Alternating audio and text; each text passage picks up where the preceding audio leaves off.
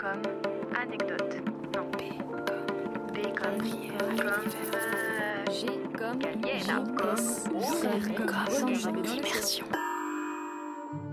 V comme Voyager en hall d'embarquement. Voyager en hall d'embarquement avec diamants précieux. Ou comment l'absence de duty free à l'aéroport a permis une belle rencontre. Il est des frontières plus opaques que d'autres. Il est complexe, en ce début 2018, de traverser le Tibet pour aller au Népal sans payer un permis spécial au prix aussi élevé que l'Himalaya. Me voilà contrainte de prendre un avion pour sauter par-dessus le Tibet. Un saut de puce vers le Népal. Il est 5h30 ce matin du 13 janvier lorsque je quitte mon auberge de jeunesse. Bien au chaud dans la voiture qui m'emmène à l'aéroport, je contemple une dernière fois ces rues démesurées.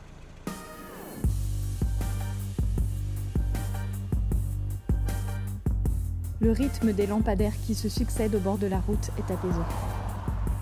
Chengdu dort encore. Calme nocturne, avant que la vie ne fourmille à nouveau, aux premières lueurs de l'aube. Je suis soulagée et déçue. Je m'en vais retrouver un pays cher à mon cœur. Le choc culturel a été rude ici, et passionnant. Il vient titiller les acquis, chatouiller les préjugés, gratouiller notre tendance à la généralisation. J'ai découvert un monde dans un monde, et je regrette maintenant de le quitter si vite. J'ai l'impression de ne l'avoir que survolé, même à terre. Douce ironie. Je reviendrai, armée de la curiosité insatiable de vouloir comprendre comment on fait pour être humain différemment. Pour l'heure, me voici face à l'attente interminable dans un hall d'aéroport impersonnel. J'ai un creux, j'ai froid et je me mets en quête d'un petit déjeuner.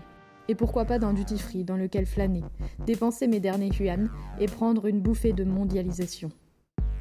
J'explore les grandes allées vides, mais sans succès.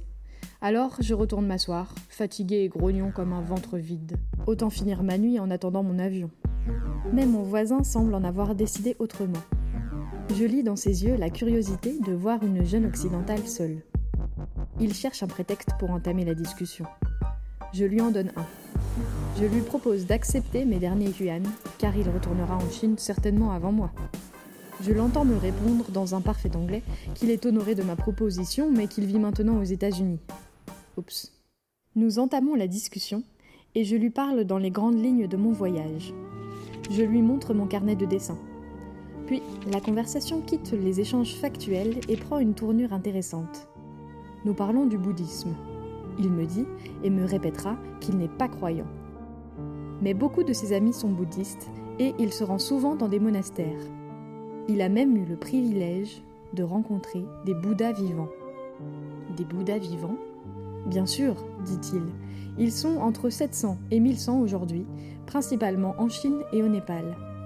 Mais il faut se méfier parce qu'il y a aussi plus de 4000 imposteurs. Les Bouddhas vivants auraient atteint le nirvana, la plus profonde forme de méditation.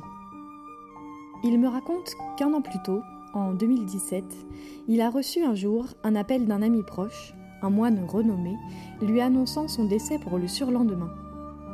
Le moine était en bonne santé, mais avait décidé depuis longtemps de mourir ce jour-là. Effectivement, il s'est montré ponctuel et est parti à la date qu'il avait prévue. Quand les médecins ont ausculté son corps, ils n'ont pas pu trouver la cause de son décès. Mon interlocuteur devient tout nostalgique en racontant ce souvenir. Il fouille dans son portable et me montre des photos de lui et de son ami. Il tient à me faire écouter les messages vocaux datant de l'avant-veille de son départ. Voilà que la voix de feu son ami résonne dans le hall de l'aéroport. Ça fait tout drôle. Il enchaîne en me racontant qu'un jour, en visitant une école de bouddhisme tibétain dans la province du Qinghai, il a assisté à une séance de méditation aux côtés des futurs moines. Durant la prière, il a vu l'un des jeunes élèves entrer en lévitation. Il me montre la photo qu'il a prise à ce moment-là. J'y vois, effectivement, un jeune moine en tenue orange, en position du lotus, les yeux fermés, qui plane à un mètre au-dessus du sol. C'est surréaliste. Je reste sceptique, mais quel intérêt aurait-il à me montrer un photomontage? Lui ne doute absolument pas de ce qu'il a vu. Il était assis à quelques mètres. Comment le jeune moine aurait-il pu tricher? Je n'ai plus du tout envie de dormir, et ces histoires me font voyager bien loin du hall d'embarquement. S'ensuit une discussion sur le sens de la vie, des concepts de hasard et de destinée. Il est très touché par le voyage que je vis. Il m'offre une minuscule statuette en métal doré, représentant un dieu chevauchant un lion. Garde-le avec toi, il te protégera. Ainsi qu'un porte-clés avec une peluche de panda, bien plus profane. Étrange et délicate attention venant d'un inconnu, qui me soutiendra jusqu'au bout qu'il est profondément athée. Avant de nous séparer, nous échangeons nos noms. Il me donne d'abord son prénom américain, Steven, plus simple à utiliser là-bas, puis son nom chinois.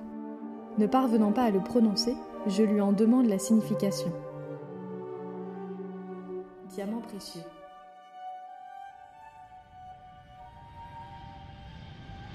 À bord de l'avion pour Lhasa, me voilà en lévitation avec encore plus de questions en tête.